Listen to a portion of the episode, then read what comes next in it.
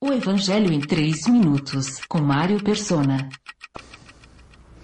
A morte de Cristo marcou o fim do período em que Deus tratou com Israel como nação. A sua ressurreição e a vinda do Espírito Santo no dia de Pentecostes, para habitar nesse mundo, deram início à atual dispensação. Naquele dia, os discípulos de Jesus estavam reunidos num só lugar, quando o Espírito Santo desceu e os batizou em um só corpo. Não apenas os que estavam ali, mas a todos os que depois viriam a ser salvos por Cristo.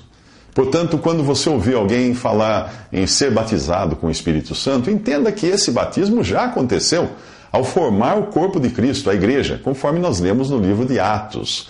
Chegando o dia de Pentecostes, estavam todos reunidos num só lugar. De repente veio do céu um som, como de um vento muito forte, e encheu toda a casa na qual estavam assentados. E viram o que parecia línguas de fogo, que se separaram e pousaram sobre cada um deles.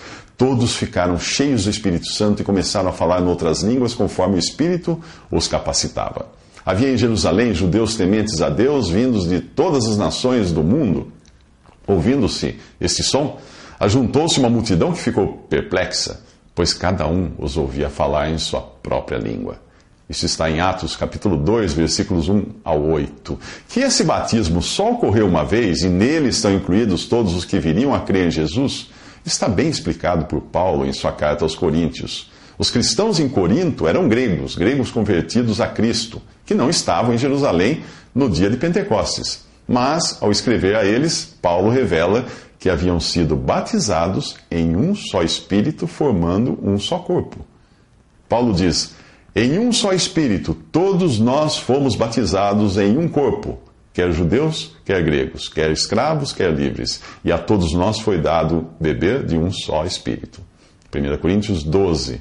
Se o batismo no Espírito ocorresse todas as vezes que alguém recebesse o Espírito Santo, como acreditam alguns, isso significaria que um novo corpo de Cristo estaria sendo formado a todo momento, o que seria um erro grave, gravíssimo. Portanto, entenda que hoje, quando alguém é salvo por Cristo, não ocorre outro batismo no Espírito, pois este ocorreu uma vez e vale para todos. O crente que hoje recebe o Espírito Santo para habitar em si está sendo selado e não batizado com o Espírito Santo. Paulo explicou isto aos Efésios: quando vocês ouviram e creram na palavra da verdade, o Evangelho que os salvou, vocês foram selados com o Espírito Santo da promessa, que é a garantia da nossa herança até a redenção daqueles que pertencem a Deus para louvor da sua glória. Efésios 1, versículo 13. Se agora Deus tem a igreja como seu povo, enquanto Israel é deixado de lado por um tempo, qual é o papel da igreja no mundo? É isso que nós veremos nos próximos 3 minutos. Visite tresminutos.net. Dúvidas?